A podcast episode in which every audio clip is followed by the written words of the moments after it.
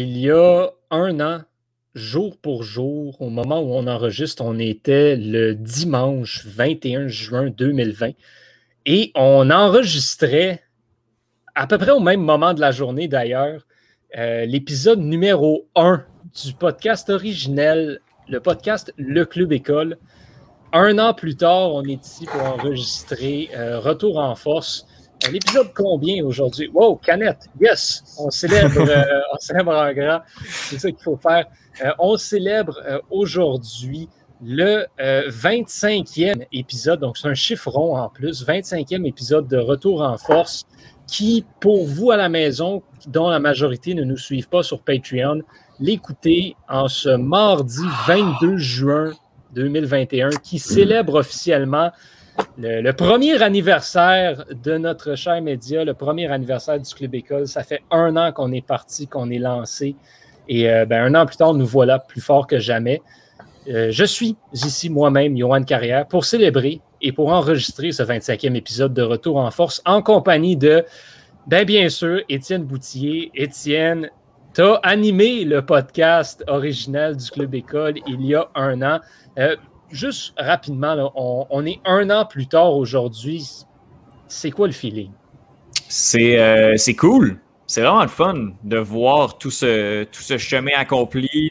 puis on en a parlé aussi la semaine dernière. Euh, euh, oui, le Club École avec les sept originaux, les sept personnes originales. Puis bon, il y en a qui ont dû quitter le, le, projet pour plein de raisons, mais de voir aussi, moi je pense que une de mes plus grandes fiertés, c'est de voir euh, les gens, en fait, le, le nouveau sang euh, le sans frais, la relève aussi qui, est arrivée. Bon, euh, Thomas n'est pas là aujourd'hui, mais Vincent qui est là. Puis c'est vraiment cool aussi, à travers ça, de faire plein de rencontres, euh, de croiser des gens avec qui ben, on n'aurait peut-être pas eu le réflexe de parler, qui sont s'était croisés à l'école. Là, avec le club école, on a tout plein d'intérêts communs. Puis de se rassembler chaque lundi pour parler de notre actualité, pour entendre Vincent s'exclamer devant les séries de la NBA ou sur le Super Bowl, c'est tout le temps vraiment nice. On a un beau projet, le club école en général, mais euh, le retour en force est particulièrement plaisant à chaque semaine.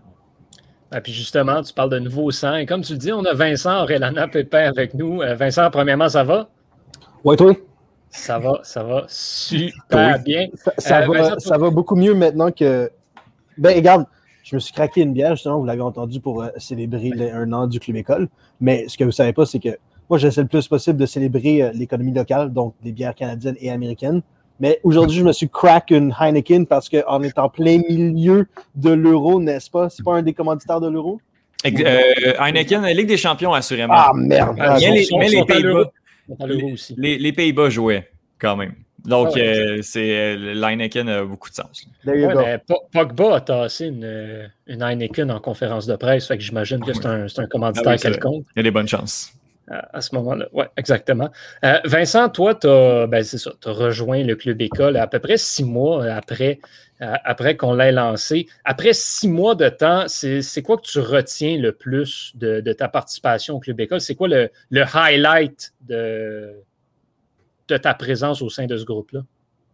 Ben, c'est pas un highlight, c'est tout court, c'est juste une très très belle expérience de parler sport avec les boys, d'écrire sur du sport parce que c'est une des choses que j'aime le plus au monde.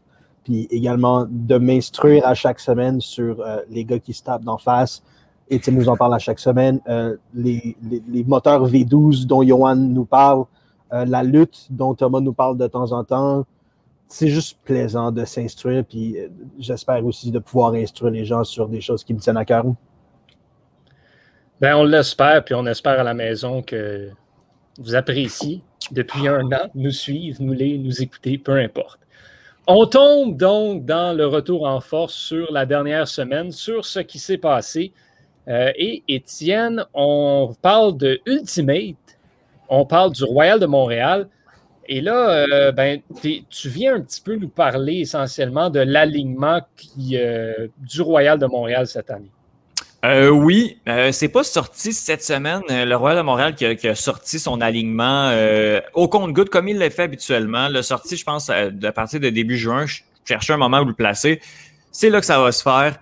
le Royal de Montréal qui, justement, annonce son alignement.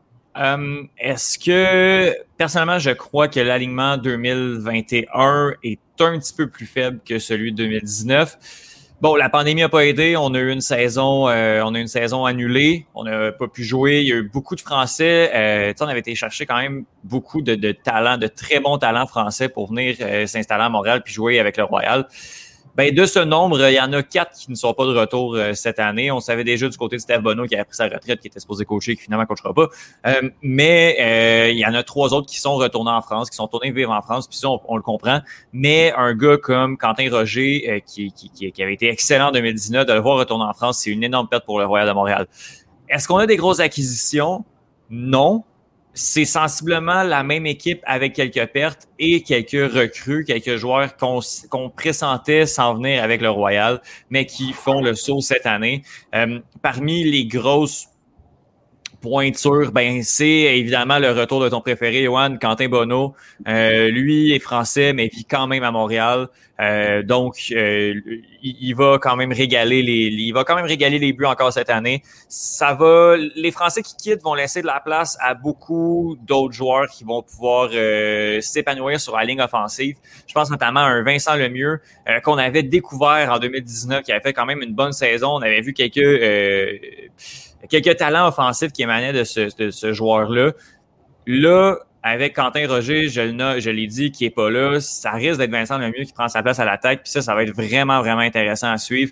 Sinon, euh, Sacha Poitsokolski va sortir et, de retour, va sortir une bonne saison. Miguel Godard également. Les capitaines, ça, ça va bien surpris. On a André Arsenault, Simon Charrette, Malik Auger-Sémor et Kevin Quinlan. Du groupe, il y avait seulement Kevin Quinlan qui était capitaine en 2019, donc on a complètement rafraîchi euh, l'équipe de, capitaine. J'imagine qu'un nouvel entraîneur-chef aussi, ça, a quand même euh, ça a quand même aidé à, à ce qu'on qu'on change ce, ce quatuor de leadership-là au niveau euh, des recrues, euh, ben euh, moi le nom qui retient beaucoup l'attention, c'est Elliot Loire. C'est un joueur de grand talent dans les équipes jeunesse, ça fait très très bien. On parle de lui depuis plusieurs années. Je le connais pas personnellement, mais ça va être vraiment un nom à retenir. Sinon, ben moi je connais assez bien Thomas Lalonde Landry et euh, Jacob Duquette pour avoir joué avec, euh, avec eux au niveau universitaire. Euh, Thomas, c'est un des grands travaillants, c'est un des, des, athlètes les plus travaillants que je connaisse, les plus besogneux.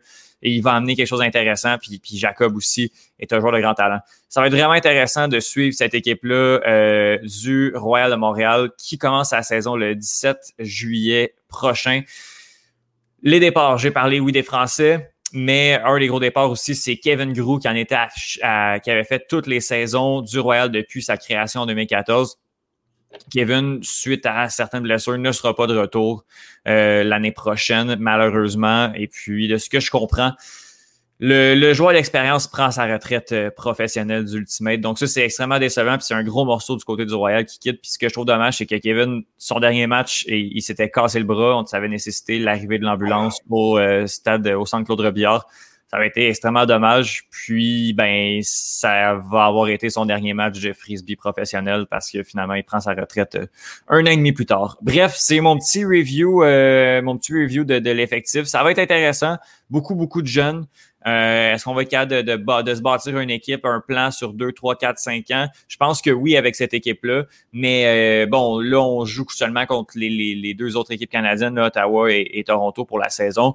Je pense qu'on va pouvoir s'amuser un peu. Mais euh, si ça avait été une saison normale, je pense pas que le Royal aurait eu ce qu'il faut pour, pour faire les séries éliminatoires de la UDL. On surveillera ça de près, on surveillera tout au long, euh, on surveillera ça tout au long de l'année, en fait, tout au long de, la saison. J'imagine qu'on va pouvoir compter sur toi pour un, ah, il y a des bonnes chances. Des, euh, mises à jour de temps en temps. oui. Euh, et, on écoute d'un bout à l'autre aussi. J'imagine qu'il en sera question oui, j'en parlais beaucoup, performances du Royal là-bas également. Vincent qui dit retour en force dit série NBA. Mon Dieu, les Nets sont partis finalement. Oui, les Nets ont perdu avant-hier contre les Bucks de, Milwaukee. Match 7 à Brooklyn, ça a été un match extraordinaire pendant lequel euh, Kevin Durant a prouvé à tout le monde qu'il est effectivement le meilleur scoreur à la position avant de l'histoire de la ligue. Des drives à droite, des drives à gauche, pull-up à droite, pull-up à gauche, des bank shots à gauche, des bank shots à droite, tout toutes, les tirs de partout sur le terrain dans son arsenal. Il est incroyable et il marque avec une facilité inimaginable. C'est complètement fou ce qu'il fait, mais ça n'a pas été suffisant pour permettre aux Brooklyn Nets de passer en finale de la conférence de l'Est, de l'Est, pardon, parce que James Harden était euh, blessé à l'ischio-jambier, donc euh, il n'était pas pareil. Ce n'était pas le, même James Harden qu'on a vu euh, tout au long de la saison.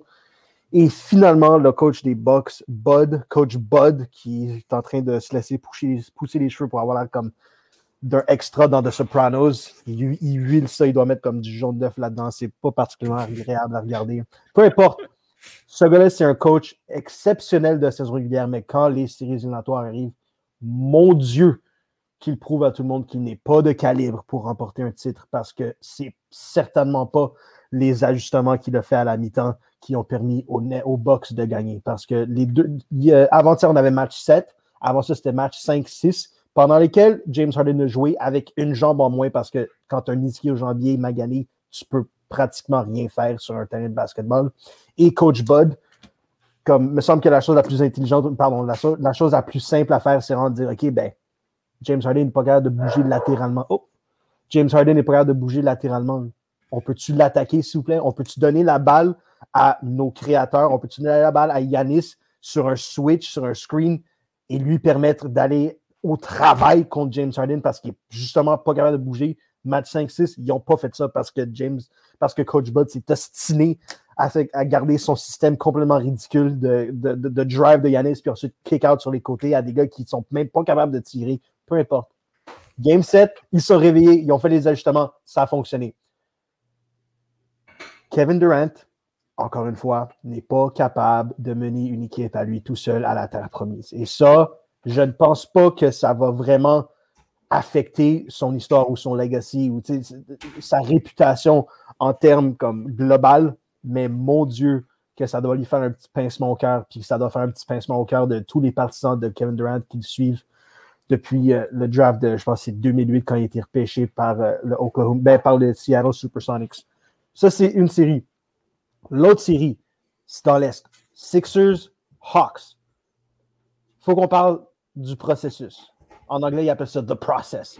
C'est euh, le directeur général des Sixers il y a une couple d'années. Ben, il y a une dizaine, douzaine d'années. Son nom, c'est Sam Hinkie. Ce gars-là a dit Regarde, on est poche, on est peur d'attirer du talent. Fait que ce qu'on va faire, c'est qu'on va partir d'un processus de reconstruction totale à travers le repêchage. On va être pourri pendant cinq ans. Il a dit straight up, noir sur blanc, il a dit aux partisans pendant cinq ans, on ne gagnera rien. Pendant cinq ans, on va être exécrable. Pendant cinq ans, on va faire rire de nous. Par contre, on va drafter, on va repêcher vraiment haut à chaque année. Puis, si on est chanceux ou si on a le, moindrement un petit peu de qualité dans notre département de scouting, on va être capable de repêcher des gars qui vont être fondationnels. C'est un mot fondationnel?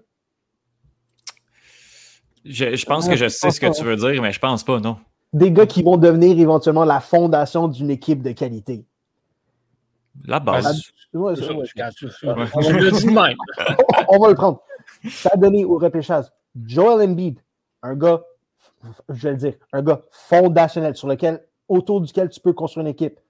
Ben Simmons, nous le croyons, était un gars fondationnel auquel, autour duquel tu pouvais construire une équipe. Ça leur en a donné deux. Et ce que les séries nous ont démontré cette année, c'est que ben Simmons ne fait pas partie de cette catégorie-là. Le, processus de reconstruction des Sixers est mort parce que ça leur a donné un bon joueur. Ben Simmons n'est pas dans cette catégorie-là. Ben Simmons a peur de la balle quand vient le temps de gagner des matchs à la fin du quatrième quart. J'ai la statistique ici. Laissez-moi. je, reçois un appel de notre département de statistiques qui me les envoie. Regardez ça. Dans cette série contre les Hawks d'Atlanta, Ben Simmons au quatrième quart, on parle d'un gars qui est payé 30 millions par année. On parle d'un gars qui a été le choix numéro un au repêchage. Ben Simmons, dans le quatrième quart, Game 1 a tiré la balle deux fois. Game 2 a tiré la balle zéro fois. Game 3, une fois. Game 4, 5, 6, 7, zéro fois. Tu ne peux pas payer un gars 30 millions de dollars par année et t'attendre à gagner si ce gars-là, qui prend autant de ta masse salariale, tire pas dans le quatrième quart quand ça compte.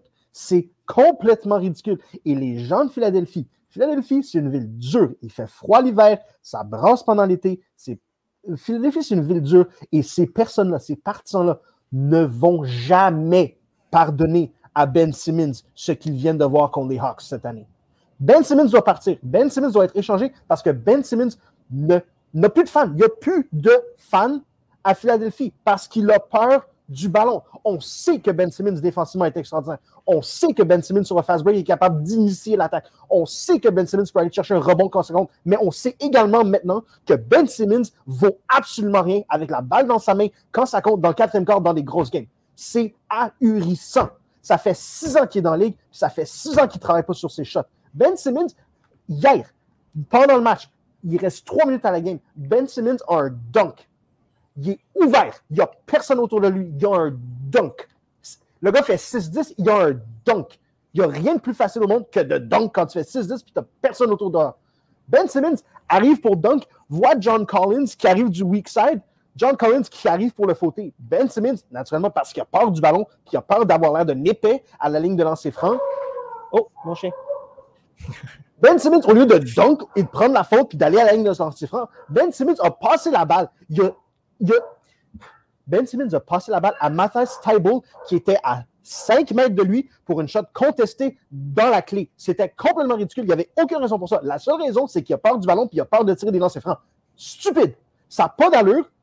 Il faut qu'il quitte Philadelphie parce que ça ne va plus du tout. Il a besoin d'un changement d'environnement. Il a besoin d'un changement de scène. Il a besoin d'aller à une équipe qui va juste lui dire fais ce que tu veux, soit, soit Orlando ou Houston ou une équipe pourri comme ça qui va lui permettre d'expérimenter et d'avoir l'air d'un épais dans un marché qui ne va pas lui tomber dessus à chaque jour parce qu'il a l'air d'un épais. Il faut que ça change. Je me suis chauffé. Je suis désolé, mais vous auriez dû voir ça. C'est complètement stupide. Ça fait six ans qu'il est dans la ligue, puis ça fait six ans qu'il ne s'améliore pas. Tandis que de l'autre côté de la balle, à Atlanta, il y a Trey Young qui fait six pieds, 125 livres, après avoir mangé une tarte puis en mettant des roches dans ses poches. Ce gars-là, à 6 pieds, 120 livres, a peur de rien.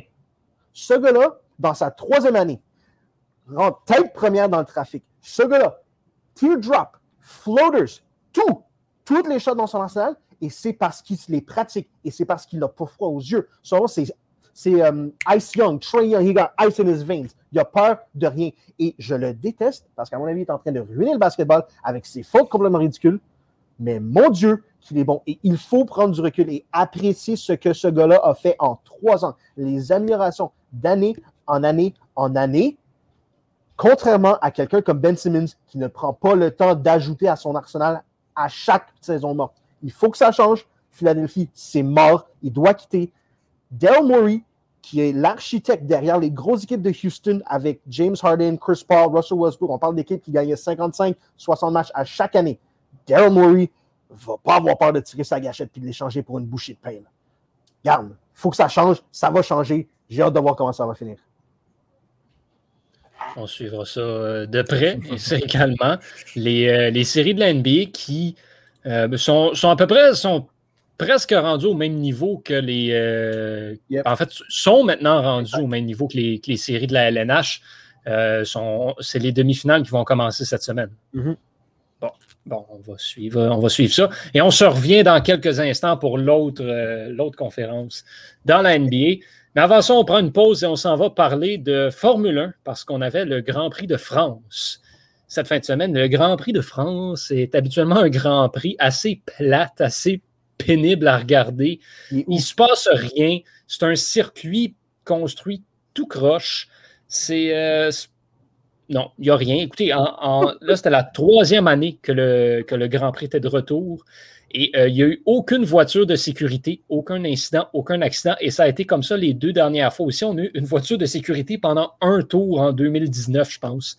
Euh, bref, c'est vraiment un Grand Prix où il ne se passe absolument rien. Par contre, cette année, il y a certains pilotes qui ont décidé qu'ils rendaient ça intéressant. On va aller voir ce qui s'est passé. Euh, on commence avec euh, Max Verstappen en pole position, mais qui se retrouve dans une espèce de sandwich entre les deux Mercedes. C'est-à-dire que à droite de lui, il y a Lewis Hamilton et dans le dos, il a Valtteri Bottas. Donc, dans le premier virage, il a un choix à faire. Est-ce qu'il va à droite couper Bottas? Euh, est-ce qu'il va à droite couper Hamilton, pardon, ou à gauche couper Bottas? Lequel tu fais? Tu en as un des deux qui te dépasse? Finalement, il n'a rien fait de ça. Il glissé, tourné trop large, s'est ramassé euh, hors du circuit et a été dépassé par Hamilton. Donc, Lewis Hamilton part en tête, c'est terminé. Sauf qu'on a un problème au circuit Paul Ricard, c'est qu'il a plu le matin. Et euh, la piste a comme séché, mais séché tout croche. Le circuit est déjà décevant. Bref, les pneus sont en train de se détériorer à une vitesse incroyable. Et donc, la majorité des pilotes sont en gomme médium, euh, des pneus qui, qui, on prévoyait, allaient durer pour à peu près 18 tours. Mais euh, après 15 tours, c'était fini. Les pneus, on ne pouvait plus rouler dessus. C'était absolument impensable. Et donc, embarque là, la fameuse stratégie des arrêts anticipés ou des undercuts, comme on peut, peut l'appeler.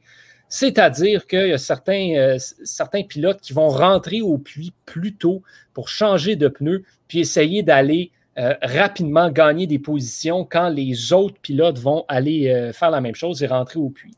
Et c'est ce qu'on a fait du côté de Red Bull avec Max Verstappen, qui est rentré au puits avant Lewis Hamilton et qui a été cherché par une fraction de seconde à la sortie quand Hamilton est à son tour sorti des puits. Donc, on avait Verstappen qui était de retour en tête de la course, mais avec des pneus plus âgés. Donc, on vient à une décision qui en a surpris plus d'un, qu'on on pensait que ça allait arriver potentiellement.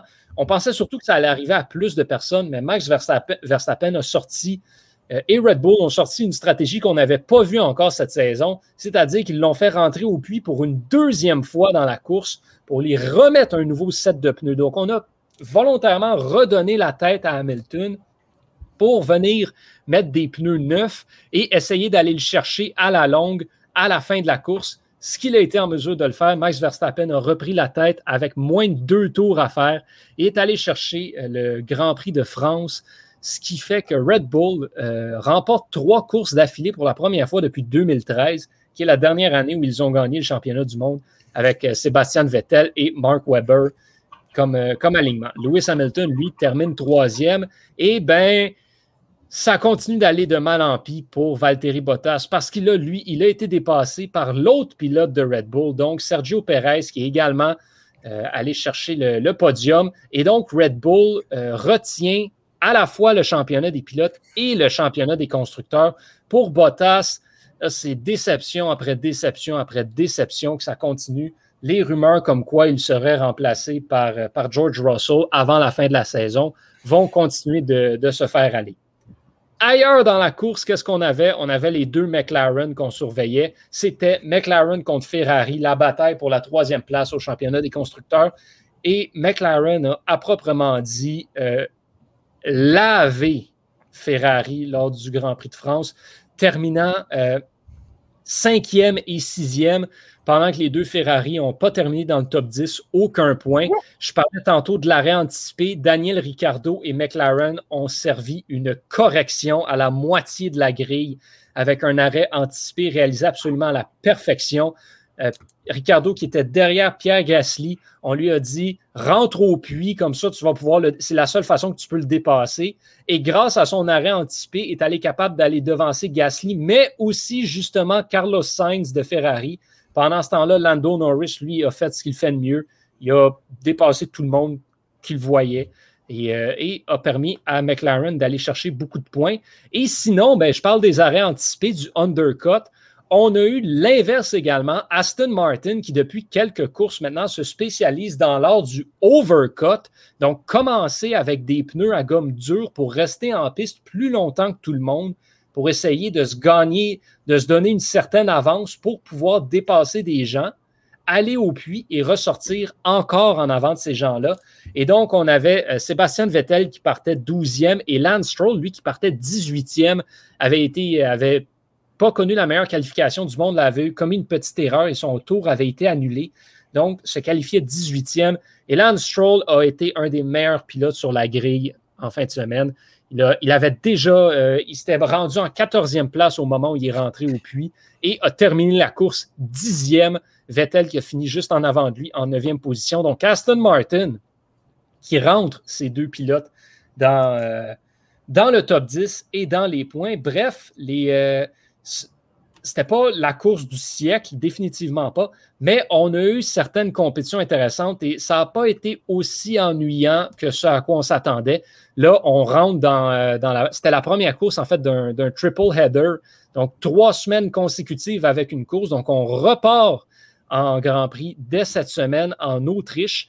Donc, avec les courses qui ont été annulées en raison de la COVID, on a rajouté une course en Autriche. Donc là, c'est un nouveau circuit qu'on va avoir, une nouvelle course. On ne sait pas du tout à quoi s'attendre. Euh, et dans deux semaines, ben, on va avoir le, Grand Prix d'Autriche traditionnel. Donc, euh, très, période très excitante pour, les, partisans de Formule 1. Un petit peu moins apprécié par les écuries et les pilotes parce que ça demande une charge de travail énorme et on n'a pas beaucoup de temps pour s'adapter. Ferrari n'a pas connu le week-end du siècle et n'a qu'une seule semaine pour faire des modifications pour rester dans la course au championnat. Donc, euh, ce sera à voir qu'est-ce qu'ils seront capables de faire. On poursuit avec notre retour sur ce qui s'est dernier. Sur ce qui s'est dernier, oui, sur ce qui s'est passé dans les derniers jours, oui, bien sûr. Et euh, Étienne, toi, tu, euh, il y a un nom que tu veux qu'on retienne, et celui-là est facile à prononcer. Cyril ben oui. Ben oui, ben parce que c'est un Français. Donc, euh, c'est des noms que tu affectionnes particulièrement, mon ami Johan. un petit peu plus facile à, à, lire, à comprendre et à dire. oui, c'est ça. En fait, je vous parle d'un prospect oui, on peut appeler ça prospect malgré son jeune âge.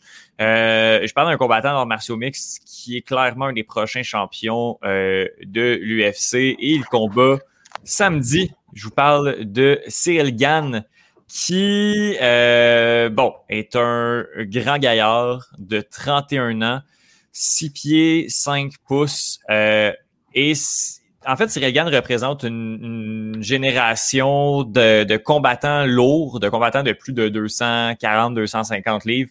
Euh, super athlétique, super rapide, il est complet, il est bon partout. Euh, que ce soit euh, bon debout, il a fait du Muay Thai aussi, est invaincu au niveau du Muay Thai, euh, est bon, est capable de soumettre des, gros poids lourds qui sont capables de faire des belles soumissions. il y en a pas énormément, puis Cyril Gann est capable de le faire. Juste vous le dire, euh, a huit combats d'arts martiaux mix euh, derrière la cravate. Oui, euh, Vincent? Ce qui est important de savoir, c'est euh, dans une cour arrière clôturée, est-ce qu'il est en mesure de battre Kimbo Slice? C'est ça qui est important. Kimbo Slice aujourd'hui? Kimbo Slice dans son prime. OK, dans son prime? Euh, ouais, ouais. Je pense que, ben, en fait, on, va le voir parce que le, champion poids lourd est une espèce de Kimbo Slice un peu moins jambon. Ben, c'est un gars qui est hyper puissant qui, qui peut rouler sur genre le fait qu'il soit puissant. Kimbo Slice a fait des combats UFC puis il s'est fait. Euh... C'est mal passé. J'ai l'impression qu'à 240 livres, ils sont tous très puissants. Ce qui est, Comme tu l'as souvent expliqué, ce qui est excitant à cette catégorie de poids-là, c'est que ça en prend juste un beaucoup de points qui connectent pour que la, foule explose. Ben, les poids lourds, c'est souvent une game de tag. Le premier qui touche l'autre va gagner. Qui touche, qui touche bien, l'autre va, mm. va, va, va, souvent gagner pour le mettre KO. Il y en a-tu déjà eu un poids qui était plus tacticien que cogneur.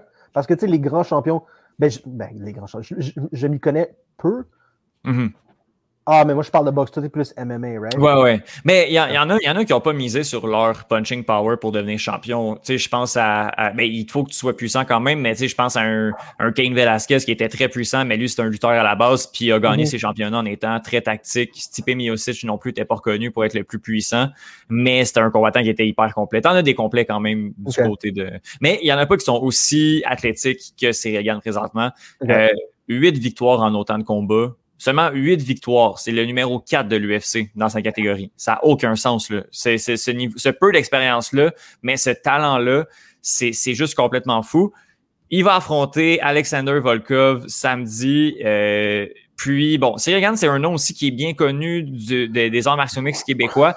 Avant de faire le saut dans l'UFC, a fait trois, euh, trois combats au Québec dans l'organisation, la, défunte organisation TKO. Donc, c'est quelqu'un qui est vraiment bien connu, euh, qui, est bien connu au Québec. Euh, je parlais avec, avec mon ami Faber Glass, je l'ai mentionné la semaine dernière, qui vient quelquefois d'un bout à l'autre. Il me disait qu'à l'époque, tu voyais, je vous ai déjà parlé d'un Charles Jourdain, d'un Marc-André Barrio qui sont dans l'UFC ces gars-là ont du talent. Tu voyais clairement qu'il y avait du talent pour l'UFC, mais quand tu voyais Cyril Gann se battre, même à son premier, deuxième, troisième combat professionnel, ce gars-là a huit coches de plus que tout le monde, puis c'est clairement un futur champion UFC.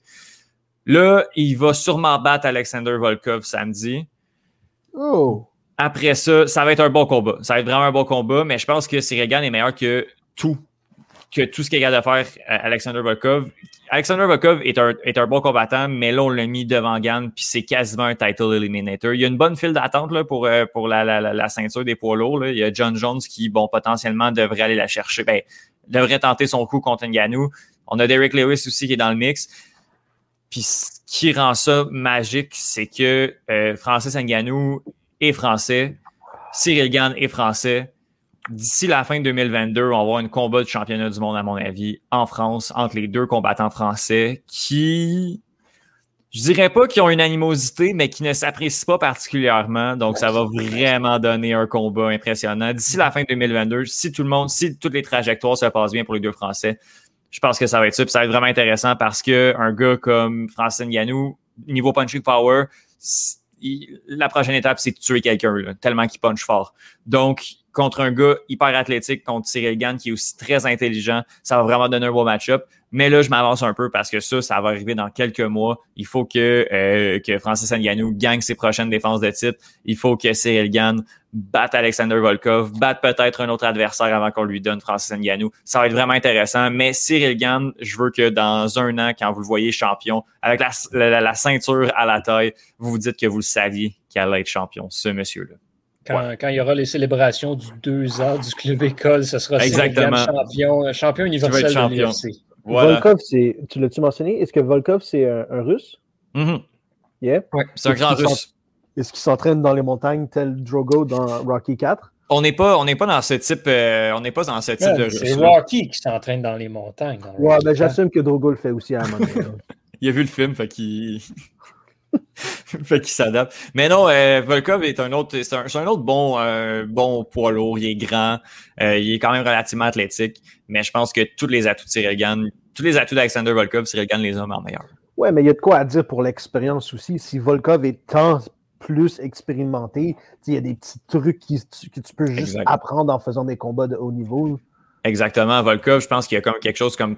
Il y a 41 combats pro là, derrière la cravate contre 8 euh, comparé à son adversaire. Donc, je pense que c'est l'atout euh, l'atout euh, expérimentation, l'atout expérience qui pourrait jouer du côté du, du combattant russe. Là, ouais. C'est ça. Il y a des poids lourds comme. C'était-tu Couture? Couture, c'est un poids lourd. Randy Couture, ouais. ouais Randy Couture, vers la fin de sa carrière, c'était plus, plus athlétique, plus, plus fort, plus, rapide. Mais l'ingéniosité des vétérans ressortait, puis il était capable de s'en sortir. Exact, exact. Je pense que l'expérience peut, peut, peut, jouer énormément là-dessus, surtout sur L'expérience, ça ne s'achète pas. C'est comme ça dans tous les sports, puis dans des combats, dans des sports de combat individuels comme ça. Justement, tu as le thinking qui est quand même plus mm. rapide que ton adversaire dans plusieurs mm-hmm. cas. Et des fois, c'est assez, assez impressionnant à regarder. c'est ça qu'on a vu avec euh, John Rahm cette fin de semaine. Tu as suivi le US Open, Yann, je suis sûr. John eh, C'est de ça dont je vais parler. There you go. Oups, j'ai fait une transition trouvée de ça. non, mais c'est pas grave. On peut, on peut, en, parler, on, peut en parler quand même. Vas-y, shoot, euh, shoot ce ben, que tu allais dire, puis on va enchaîner. John Rahm, qui était proche de gagner des majors souvent, mais qui manquait d'expérience dans, dans la dernière moitié du 18e de la quatrième journée. Puis là, après avoir acquis toute cette expérience-là, ben, tu, nous vas, tu vas nous le dire. Hier, de glace. Oh! Hey, moins 4 hier. Oh! Moins 4. Quelle performance, une performance sans faille de John Ram au, US Open dans la dernière ronde, qui est allé, qui revient de l'arrière, euh, était à moins 2, n'était pas dans le groupe de tête. Là, comme tu le dis, démontre euh, tout son savoir-faire dans une performance absolument exceptionnelle. John Ram était en tête d'un tournoi il y a euh, deux, trois semaines avant de devoir se faire disqualifier à cause de la COVID. Là, revient en force au US Open, gagne le tournoi et devient par le fait même le numéro un mondial de la PGA. Le jour de la fête des pères en plus. Quelle histoire, quelle histoire sensationnel pour John Ram, qui, comme tu le dis, est tellement passé proche à tellement de moments dans sa carrière. Honnêtement, c'est une victoire que pour vrai, tu sais, il y en a des golfeurs que tu es genre, hein, quoi, ah, ok, whatever. Tu sais, des victoires dont tu te fous complètement. Ça, là, c'est une victoire qui fait du bien, qui est belle et que tu peux pas être pas content pour John Ram. En toute honnêteté, euh, moi, c'est un golfeur que j'aime tellement regarder, qui a, toujours. Ben, c'est lui, John Ram, l'année dernière, je ne sais pas si vous vous souvenez, au tournoi des maîtres, qui, dans, un trou de pratique, genre le jour de sa fête, il avait, euh, il avait fait ricocher une balle sur une rivière. Mm-hmm. Elle était tombée sur le green de l'autre côté, elle était revenue et elle était rentrée dans le trou. Comme c'était un trou d'un coup sur une pratique, whatever. Ça avait fait le tour des réseaux. Bref, c'est lui. C'est un golfeur qui est tellement intelligent, qui, a tout. Pour vrai, il a tout. Il n'avait juste jamais été capable de percer assez loin. Et là, maintenant, c'est le fait. Euh, il peut dire mission accomplie. Comme je dis, premier, euh, premier mondial également sur le circuit de la PGA. Il a profité du fait, par contre, qu'il y a d'autres golfeurs qui se sont un petit peu plantés hier. Euh, et on peut, entre autres, penser au Canadien Mackenzie Hughes, qui était à moins 5 en tête du tournoi. Euh, juste pour mettre en contexte, John Ram a terminé à moins 6. Ça fait que si Mackenzie Hughes avait le moindrement une journée correcte, qui joue moins 1 dans la journée, ben, on aurait été en prolongation pour ça. Mackenzie Hughes a joué plus 6 hier. Un désastre total. Et ce n'est pas le seul qui s'est euh, planté. Euh, dans, en fin de parcours, malheureusement, ça n'a pas été assez. Euh, le, celui qui a terminé deuxième, Louis C'est ça. un Sud-Africain. bref, qui était deuxième, a fini deuxième en fait, était premier également à moins 5. Il a joué zéro, il a joué even. choke. C'est le seul mot qu'on peut dire euh, là-dessus, encore une fois. Et on avait on, des joueurs comme ça qui, qui étaient en tête, qui n'ont pas réussi à faire quoi que ce soit, malheureusement. Et ça a bénéficié à, John Ram. Un autre qui a joué plus 6 hier, Bryson DeChambeau, qui garde encore sa réputation du golfeur le plus inconstant de l'histoire de la PGA. Euh, Bryson DeChambeau était le champion en titre du US Open, mais termine maintenant à plus 3 grâce à une impressionnante performance de plus 6 hier. Euh, décevant, mais bref, euh, quand on regarde ça, ce n'est pas, le, pas le seul qui a connu de la difficulté en fin de semaine. Dustin Johnson termine à plus 2 avec un plus 3 hier. Euh, c'était pas facile pour lui. Speed termine à plus 2. Thomas termine à plus 2 également. Euh, Rory McElroy, malgré un plus 2, a terminé à moins 1. Euh, c'en est un autre ça, qui, avait une chance pour le titre, mais qui a, malheureusement mal performé en dernier, au dernier tour. Brooks Kepka et Colin Morikawa qui ont terminé à moins 2 également, qui se, se partagent la quatrième position.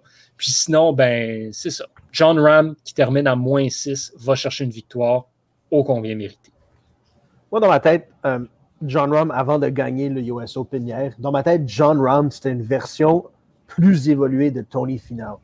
C'est-à-dire deux gars talentueux, exceptionnels, qui cognent loin des fers précis, un petit peu médiocres sur les greens, mais qui n'avaient jamais gagné The Big One.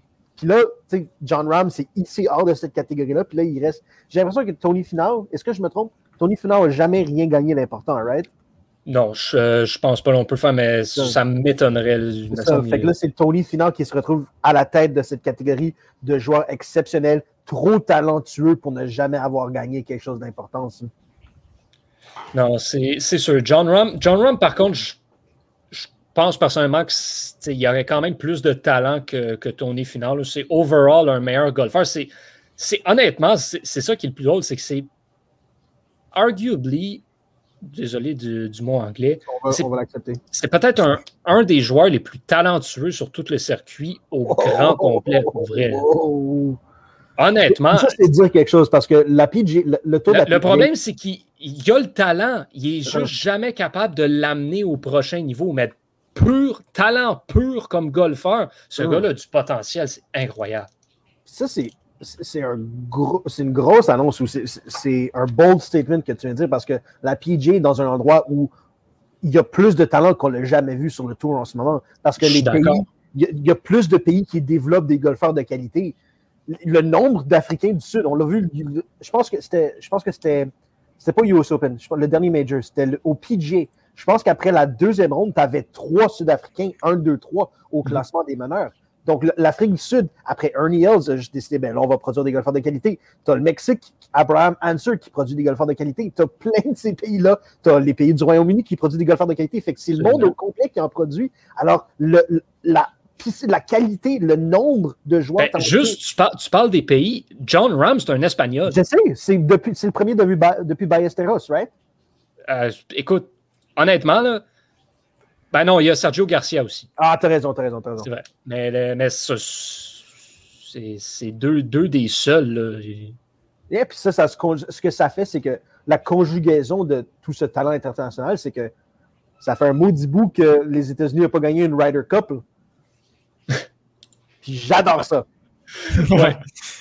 Mais c'est ça qui est beau, je trouve, du golf en ce moment, c'est qu'on ça se diversifie tellement, puis on n'est plus dans l'ère des Tiger Woods, Phil Mickelson qui mm-hmm. gagnait tout. On n'est plus dans les Jack Nicklaus.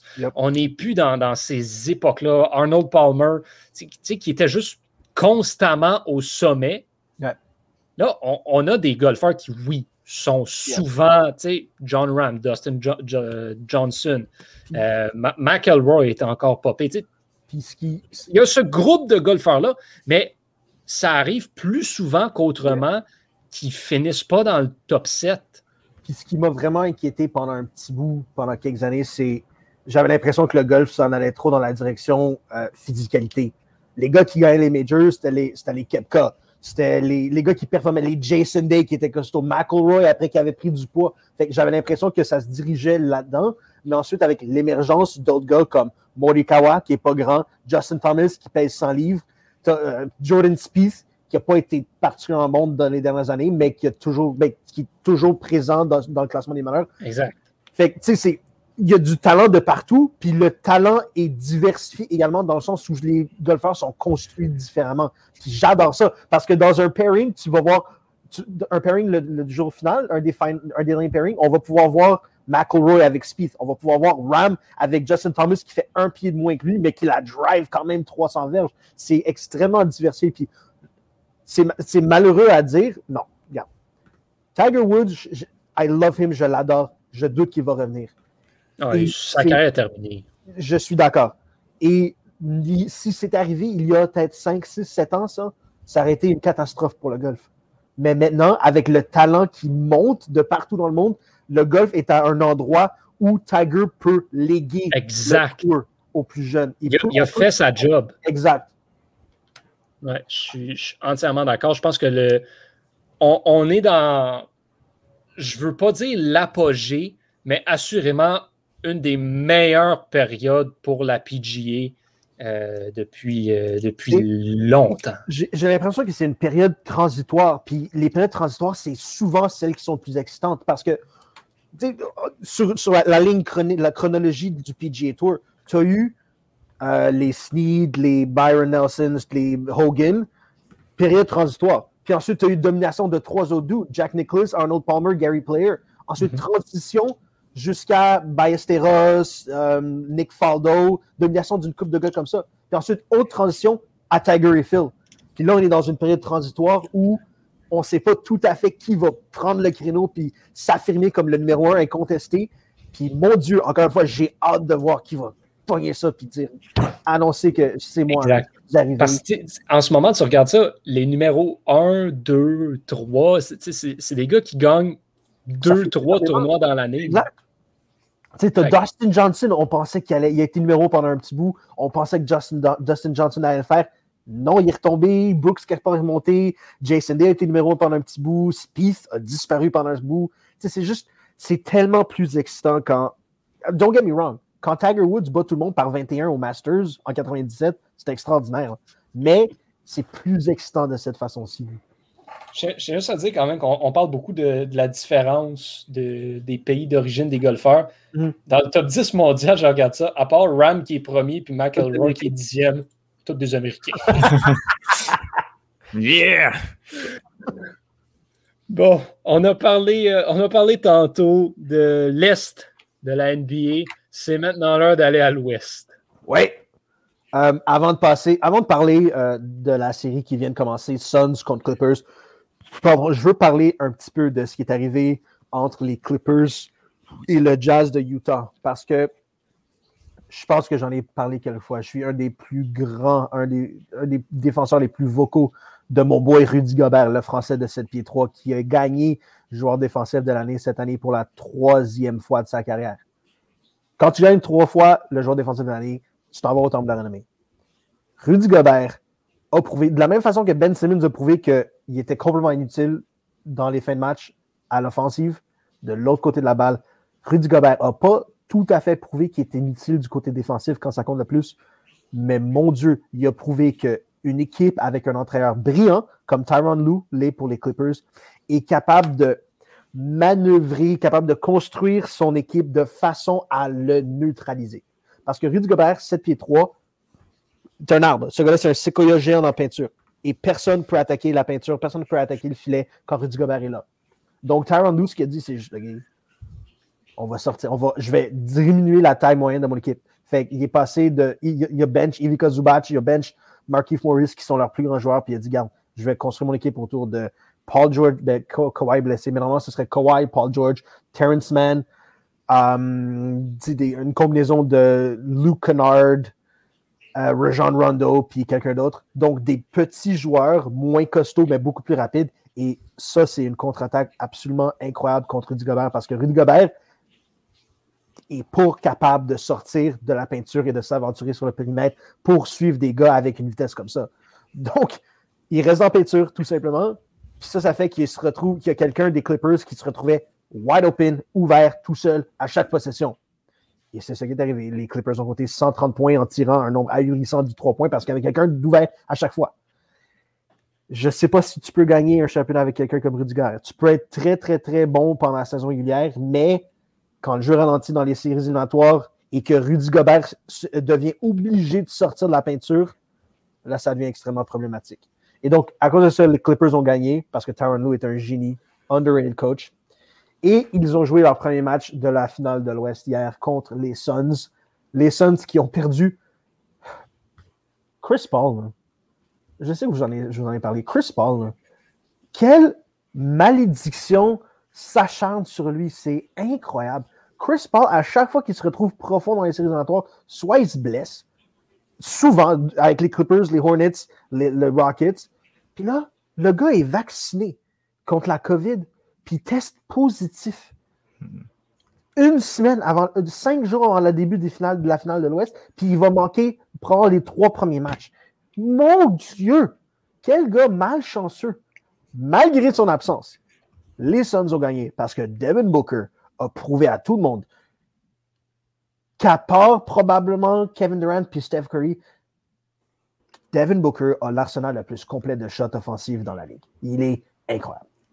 Partout sur le terrain, il est capable de se créer une shot. Et ce qu'il nous, a, prouvé en plus hier, c'est qu'il a tout appris de Chris Paul cette saison parce qu'il a fini le match avec 11 passes décisives, ce qui n'est pas dans ses habitudes. Chris Paul n'était pas là. Devin Booker a pris la charge. Il a pris l'équipe sur ses épaules. Il a créé des shots pour lui-même et pour ses coéquipiers. Le nombre de fois que j'ai vu hier Michael Bridges ou Tory Craig ou encore même Dario Saric ont été efficaces parce que Devin Booker, de par son explosivité vers le filet, entraînait la défensive vers lui. Il capturait leur attention et ensuite permettait à des gars comme justement Craig ou, ou Cameron Payne d'avoir une shot complètement wide open à chaque fois. C'était magnifique. Devin Booker, on ne le dit pas souvent, on ne le dit pas assez. Devin Booker est le seul joueur. Je sais que je parle souvent en hyperbole, mais là, c'est vrai aussi. Devin Booker est le seul joueur de l'histoire de l'NBA à avoir vaincu la malédiction Kardashian. Peux-tu m'expliquer? Tous les joueurs qui ont fréquenté des Kardashians, ça a très mal fini. On parle de Tristan Thompson. On parle de euh, Ben Simmons, by the way. Ben Simmons, que, sur lequel je viens de faire. Bon, on ne reviendra pas sur Ben Simmons, s'il vous plaît. Ben on sait d'où ça vient. Malédiction Kardashian. Et Devin Booker, je dis, garde, donnez-moi le mannequin, donnez-moi le ballon. Je vais combiner les deux et je vais être aussi efficace que je l'étais avant.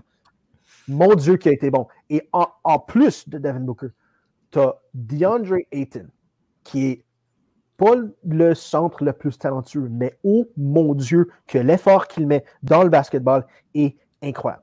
Hier, c'était hier, hier, contre les Clippers, les Clippers aurait pu décider de jouer Ivica Zubac. Parce que Zubac n'est pas extraordinaire défensivement. Il peut aller chercher une coupe de rebond offensif. Il aurait pu jouer contre les Suns. Mais DeAndre Ayton l'a chassé du match parce que DeAndre Ayton mettait plus tellement d'efforts dans ses transitions avant-arrière défensive offensive que Ivica Zubac était prêt à le suivre. La seconde où le rebond était pris pour les Suns, DeAndre Ayton était parti. DeAndre Ayton essayait de sprinter tel Usain Bolt ou André Degrasse sur un, sur un 100 mètres intérieur avec, sur une piste euh, spongieuse, une piste rebondissante, partait et Zubac était pas de le suivre et donc DeAndre Ayton se retrouvait très souvent tout seul de, dessous le filet à 7 pieds. Et ça se conjugue par un lay-up rapide, deux points, merci, bonsoir. C'était fantastique l'effort qu'il y a mis. Autre petite chose qu'il faut que je mentionne avant, avant qu'on passe à autre chose. Euh, Cameron Payne. Cameron Payne a été repêché par les. Je pense que c'était les Bulls de Chicago. Cameron Payne, après sa deuxième année dans la Ligue, était sorti de la Ligue. Cameron Payne n'était pas supposé jouer dans la NBA encore parce que Cameron Payne euh, il nous semblait n'avait pas le talent pour le faire et il n'y mettait pas l'effort nécessaire pour rester dans la NBA. Et Cameron Payne, hier, a été instrumental dans les victoires des Suns. C'était extrêmement impressionnant parce que Cameron Payne, avec Chris Paul sorti, Cameron Payne avait besoin de se prendre une charge plus grande sur ses épaules parce qu'on ne pouvait pas demander à, Devin Booker de prendre toute la charge de création de shot sur les siennes, sur ses épaules.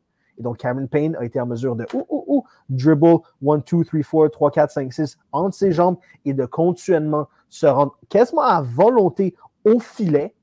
Et encore une fois, comme le faisait Devin attirer l'attention sur lui pour créer une shot pour quelqu'un d'autre. Et ça, quand il jouait pour les Bulls, quand il jouait pour euh, le Thunder, on ne voyait pas ça. Parce qu'il n'était pas entraîné par des bons entraîneurs. Et donc, ça, c'est un testament incroyable à Monty Williams, l'entraîneur-chef des Suns, qui est arrivé, je pense, deuxième euh, au titre des votes pour euh, entraîneur de l'année. Monty Williams, qui a coaché Chris Paul à la Nouvelle-Orléans pour les Pelicans, je pense de 2006 à 2009, quelque chose comme ça. Monty Williams a trouvé sa maison à Phoenix et les choses qu'il est en train de faire avec une équipe qui, oui, est talentueuse, mais une équipe qui est construite autour du quotient intellectuel de basketball de deux gars, Chris Paul, Devin Booker. C'est la job de Monty Williams de traduire les connaissances de ces deux gars-là au reste de l'équipe et il le fait extrêmement bien. C'est vraiment impressionnant. Ben voilà, ça met bien la table pour cette euh, deuxième portion du tableau qu'il reste dans le, dans les séries de la NBA. Étienne, euh, rapidement, on n'a plus beaucoup de temps, mais euh, c'est l'Euro, c'est la Copa América. Je pense qu'on se doit de faire un survol de ces deux compétitions-là et où on en est dans chaque cas. OK, rapidement. L'Italie est excellente, la Turquie est poche, la Belgique est solide. Et vraiment. Es-tu euh, pro-Turquie? Ah, t'es pas pro-Italie. Je suis anti-Forza Azzurri. OK. Euh, du bleu. Il y a où le bleu sur votre drapeau? C'est ça qui m'écœure. Il y a où le bleu sur le drapeau italien? Ça se défend amplement ton point, euh, Vincent. Pour vrai, ça se défend. Effectivement. La Belgique qui porte euh, du rouge ou du jaune, elle a connu une excellente phase de groupe. mais je veux juste miser, ben, je veux juste mettre l'emphase sur la performance du Danemark aujourd'hui. On le sait, on entend se parler de Christian Eriksen, tout ce qui s'est passé dans le premier match euh, n'avait pas gagné. Le Danemark qui devait gagner, mais même avec une victoire, ça a commencé à être extrêmement difficile de se classer en deuxième position. Euh, ben même en troisième position, avec la victoire, euh, ça, ça joue au différentiel bien, on a écrasé la Russie par la marque de 4 à 1. Les buts sont venus très tard, le deux buts dans les 12 dernières minutes de la rencontre, qui font en sorte qu'on vient monter le différentiel du Danemark et baisser celui de la Russie. Donc, le, Danemark termine en deuxième position et la Russie termine en, dernière position du groupe. Euh, C'était. Oui, c'est ça. à 4 points, right? 3 points de Danemark. Oui. Alors, on avait la Belgique à, à 9 points. Et derrière, on avait Danemark, Finlande, Russie à trois points chacun. Oui, exactement. Puis ça s'est joué au différentiel. Puis le différentiel de plus 3, de, de 3 dans cette rencontre-là a fait en sorte que le Danemark a pu se hisser au, deuxième rang. Un biais assuré pour les huitièmes de finale. Puis ben, la Russie a été éliminée avec cette rencontre-là. Euh, puis bon, on a la Finlande dans ce groupe-là euh, qui, euh, qui a trois points à moins deux. Je pense que ça va être vraiment difficile de se classer dans les dans les meilleurs troisièmes. Tu as la Suisse à 4 points, moins 1 qui va passer.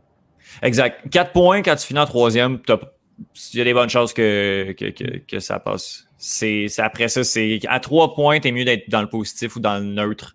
Parce que si t'es 3 points moins 1, ça, ça va être vraiment difficile. 3 points moins 1, c'est, euh, ben, c'est le cas de ton équipe. Johan, c'est l'Ukraine qui a. Est-ce que. euh, écoute, il y a seulement deux troisième positions qui se rendent pas en huitième. Est-ce Qui qu'il y a une équipe huitième? qui se rendent pas en huitième? On prend quatre meilleurs troisièmes sur six. 4 sur 6, ouais, c'est ridicule. Ah, Lynn! Ouais, ouais, non, je te dis, c'est vraiment fou. Ça, c'est le genre de choses qu'il faut que tu me dises. Ça, c'est le genre de choses qu'il faut que tu m'appelles tous les soirs pour me donner. Vincent, as-tu besoin d'informations? Parce que comme un idiot, hier, j'ai parié sur la Suisse qui allait manquer de passer au prochain tour. Oh shit, non, pensais- ça le fait. Ouais, Non, ça le fait. ouais. Je pensais que c'était deux par groupe. Je Non, non, ne suis c'est. même pas informé sur les règlements avant de parier. Mais c'est nouveau, ces règlements-là. C'est le deuxième euro que c'est comme ça. Les, ouais, ouais, ben, c'est parce qu'ils veulent rajouter plus d'équipes puis euh, faire les brackets au huitième de finale au lieu des quarts de finale, comme c'est d'avant. prendre 16. 16 équipes qui passent. Ils prennent 16 équipes sur 20, 24. là. Come on! Ouais, c'est fou c'est fou. Écoute, bien, euh, bien dommage pour ton pari, mon cher, euh, mon cher Vincent. Euh, L'Ukraine réussira, va peut-être réussir à se passer. Il y a peut-être des équipes plus médias qui vont réussir à se faufiler. Sinon, ben là, ça, c'est les groupes. Il y a eu trois groupes présentement qui sont, qui sont complètement terminés. Demain, on regarde, regarde le- l'Angleterre contre la République tchèque. L'Angleterre qui va être amputée de Mason Mount et de Ben Chilwell parce qu'ils sont allés euh, fricoter avec un Oh, joueur de l'Écosse qui, euh, qui a été euh, déclaré positif à la COVID-19. Donc, on va manquer deux excellents joueurs, malheureusement, qui ne pourront pas être là. Sinon, euh, je veux juste euh, parler rapidement de la Suède qui fait un tournoi incroyable. Je les voyais en dernière position. On est en tête, puis on risque de rester en tête de ce groupe-là. Euh, vraiment bravo à la Suède. Puis sinon, la Hongrie, qui va terminer dernière de son groupe, mais qui a juste été euh, assez tannante pour aller faire le match nul contre la France. Celle-là, on s'y attendait pas. La Hongrie qui s'en va chercher le match nul contre les champions du monde, mais on le prend, puis on aime ça quand même. Je trouve que tu manques grandement de respect à mes irréductibles gallois de ne même pas les avoir Ah oui. dans ton. Gros tournoi. Gros Oh, tournoi. Dieu, sont bons. Deuxième position pour les Pays de Galles, euh, 4 points. C'est euh, c'est une bonne performance. Malgré la défaite contre l'Italie hier, on a vraiment bien fait du côté, euh, du côté des Pays bien entendu? Je pense que pendant le match que j'ai écouté euh, entre le- les Gallois, les irréductibles Gallois, puis euh, la Forza Azzurri, je pense que j'ai entendu quelque chose comme quoi l'Italie n'avait pas concédé de but depuis genre octobre. Ouais, quelque chose comme ça. Ça fait 10 ou 11 matchs qu'on n'a Ah, pas concédé bon? de but du côté de l'aide. Ça va très, Ça très fait, bien. ça fait 1000 minutes qu'on n'a pas concédé de but. C'est, c'est, sont, vraiment, sont vraiment forts. Je sais pas qui va être capable de les arrêter. Là. C'est, l'Italie, elle semble, bien en, Ah, mon Dieu. en vue de. Ben écoute, Je vous rappelle cependant, messieurs, que l'expert en résidence soccer avait, euh, avait prédit que les Pays de Galles allaient se retrouver au deuxième rang de ce groupe-là. Mes boys, incroyable. mes boys. Et euh, ben, on salue Tristan, Tristan Mac qui avait Exact. prédit euh, la même chose également de son côté. Tristan qui a prédit le, le groupe A à la perfection. Ah ouais, puis pourtant, euh, ouais. Ben écoute, la Turquie, euh, la Turquie était vouée à un bon euro, mais finalement très mauvais. Puis je veux juste parler de la Copa América rapidement. Euh, c'est la, euh, bon, on est encore dans les groupes. Chili, Argentine font un bon tournoi. Messi a un tournoi incroyable. Le Brésil également et la Colombie. L'Équateur et la Bolivie, ça va être très difficile. Puis là, dans euh, 50 minutes, je pense, euh, on a euh, l'Argentine qui affronte le Paraguay. Je vais être devant mon écran en train euh, de crier à Lionel Messi. Ça, c'est sûr et certain. Est-ce que le, le Salvador n'est pas dans la Copa américaine? Non, non, non, c'est ça. C'est, CONCACAF. C'est, rapidement, je vais prendre 30 secondes pour vous raconter ça. Moi, j'ai ma mère est salvadorienne, mon père est québécois. Donc, j'ai deux pays, le Salvador et le Canada. Malheureusement, c'est les deux seuls pays de l'histoire du mondial qui ont participé et qui n'ont jamais continué. Non, non. Ça, ça va vraiment pas très Juste, bien. juste pour toi, ça. ça va vraiment pas très bien Oh, non. pour euh, mes, mes pays au soccer. là. Ah, dommage.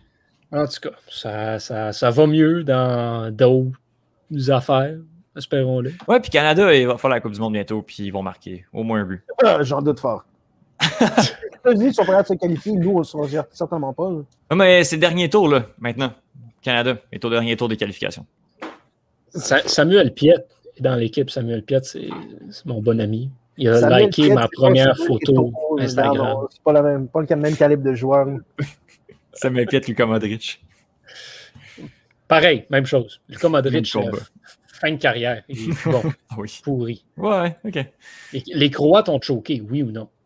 Pas un bon tournoi pour les Croates. Ah, voilà. Non, pas du Je tout. l'avais dit. Je l'avais dit. Je l'avais dit. pour se rendre au prochain tour, right? Comment? Ils jouent l'Écosse, prochain match pour se rendre au prochain tour? Pour espérer, ils vont peut-être le faire. Parce que l'Écosse, c'est pas une belle opposition. l'Écosse, c'est pas vraiment de chance. ça? Pas vraiment. J'ai- faudrait une grosse surprise. Une grosse surprise. En tout cas, bref. hein, On s'en reparle la semaine prochaine et on s'en reparle de plein d'autres affaires la semaine prochaine. C'est une semaine intéressante qui s'en vient pour, euh, pour le monde du sport. On a le. Johan, je peux-tu- te- t'interrompre 30 secondes? Ouais. littéralement 30 secondes, parce que c'est le genre de, sport, le genre de choses qui t'intéressent dans ton sport. De Grom, encore une fois, Oh, off pitch, God. 5 manches parfaites. Il est stupide. C'est stupide. 5 manches parfaites aujourd'hui avec une épaule maganée. Qu'est-ce que c'est ça? Ouais. Je l'adore. On peut, on peut parler de Shohei Otani aussi, qui euh, a été nommé joueur de la semaine dans la Ligue américaine, qui a frappé un circuit dans chaque match, sauf celui où il a lancé, dans lequel il a lancé six manches et a retiré neuf frappeurs au bâton. C'est complètement ridicule. Vite, dernière stat. je, je- je- je- je suis tombé sur une stat. Il appelle ça le ERA+. Que c'est ERA avec, j'imagine, des choses ajoutées. En fait, le ERA, c'est un peu niaiseux parce que c'est ajusté en fonction des stades où tu joues. OK. Ben, le meilleur ERA Plus de l'histoire de la MLB, c'est, je pense, c'est euh, Manny Ramirez ou, excuse, Pedro Martinez en 2000 pour les Red Sox. Puis Ouais. c'est quelque chose comme 250. OK, c'est solide. En... Pardon, c'est très, très, très solide. Le ERA Plus de Jacob DeGrom cette année est de 625.